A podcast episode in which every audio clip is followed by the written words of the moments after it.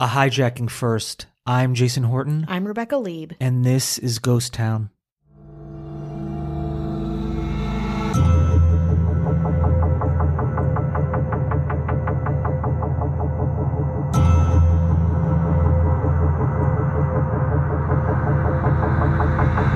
Started in a Macau tea house where four 20-somethings decided to sell their rice paddies and take up plane hijacking, which at that point they called it piracy. So they thought this was a very novel idea. They kind of wanted to make big money quickly. They were all young. They were all willing to take a risk. So they did it. They're pioneers. They're pioneers. Heroes, no one would say. I'm a glass half full, guys. Oh, that's good. That's good. That's very good. They had $3,000 for expenses, and one of them, a Mexican-born man named Chu Tak, had learned to fly planes in Manila. He was very well-versed in aviation, and he's where this idea came to fruition. So they bought tickets on the plane Miss Macau. It's a Catalina flying boat of Cathay Pacific Airways vessel, which... They talk about it. I couldn't really get a handle on what it was. It's a plane, but it also goes in. It's kind of like a duck boat. Like where I grew up, there were like these boats that would go in and out, and they were very touristy. Macau to Hong Kong is really not that far. So it didn't need to go that far to begin with. So it would regularly go between the Portuguese Macau and British Hong Kong. While the airline was in its infancy, this was, again, a very routine flight. A few minutes after takeoff, the four of them, three with guns, one without, hijacked the plane, demanding that the pilot surrender the controls. The pilot, who was a 27-year-old named Dale Warren Kramer, refused, as did his first officer, a 23-year-old Australian named Ken McDuff. Neither should have been in the cockpit that day anyway.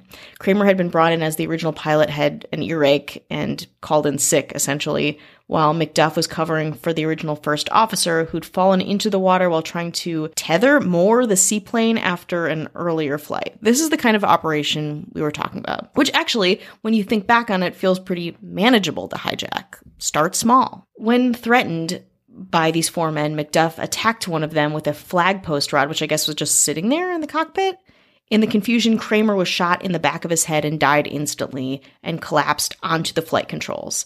After that, in the words of Gavin Young, author of the book on Cathay Pacific, quote, all hell broke loose and bullets flew. With Kramer's body pretty much just mashing the control buttons, the plane went into an uncontrolled dive and crashed into the Pearl River Delta Sea. 24 of the 26 people aboard died on impact. Obviously, Kramer died from gunshot wound. But before the plane hit, one man jumped out the emergency exit just before the plane hit the water. This man was a 24-year-old ex-farmer named Wong Yu. He survived. Angie has made it easier than ever to connect with skilled professionals to get all your jobs done well. If you own a home, you know how much work it can take, whether it's everyday maintenance and repairs or making dream projects a reality. It can be hard just to know where to start, but now all you need to do is Angie that. And find a skilled local pro who will deliver the quality and expertise you need. Angie has over 20 years of home service experience, and they've combined it with new tools to simplify the whole process.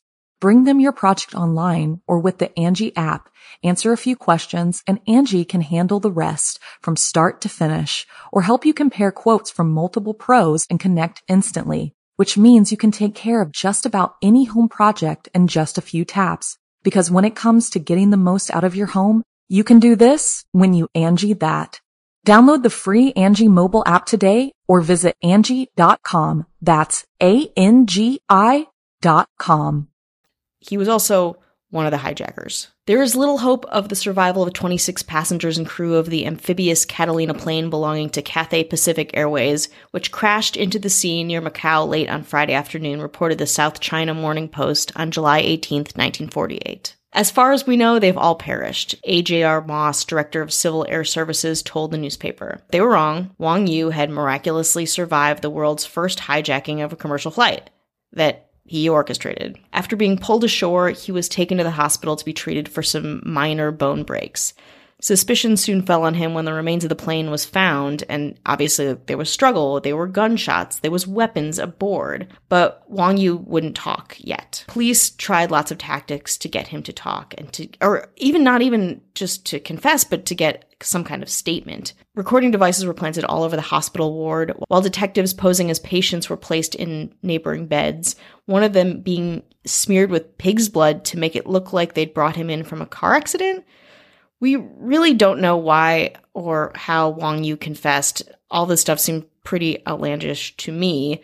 But according to one account, he bragged about his part in the hijacking to a police informer posing as a patient recovering from surgery. He may have also maybe been told that someone had survived from his party of four and that they were telling their side of things and that he would be found out. It's really hard to say. Couldn't find a lot of information on it. But he did confess.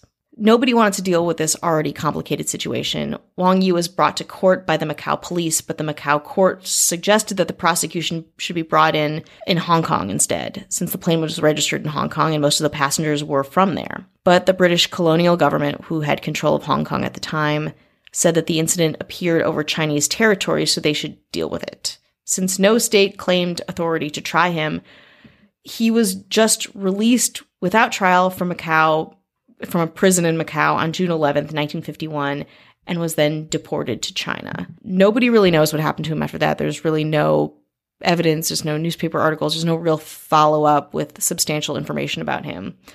But again, this whole hijacking and Wong Yu's survival is notable for three very important reasons. One, the world's first commercial aviation hijacking. He was the hijacker, and he was also the sole survivor of the crash that he himself caused. Pretty bold, pretty dangerous, pretty legendary. Our hero. Our hero, Wong Yu.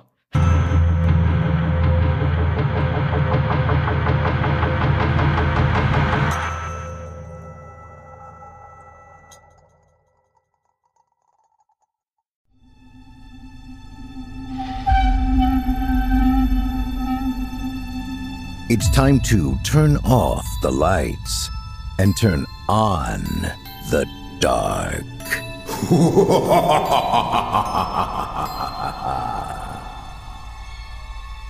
This is Chilling Tales for Dark Nights. Good evening, listener.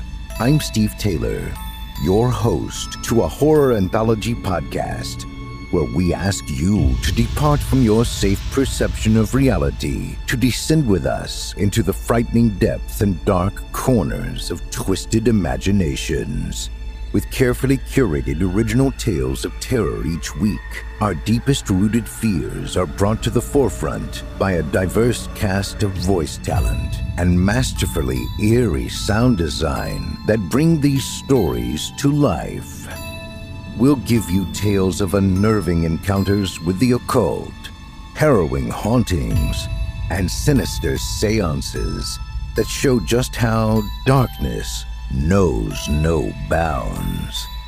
If you're like us here at Chilling Tales and enjoy feeling your stomach filling with dread as dastardly demons dance in your head, make sure to check out Chilling Tales for Dark Nights on Apple Podcasts, Spotify, or wherever you get your podcasts to subscribe now to always be the first to enjoy the horror show.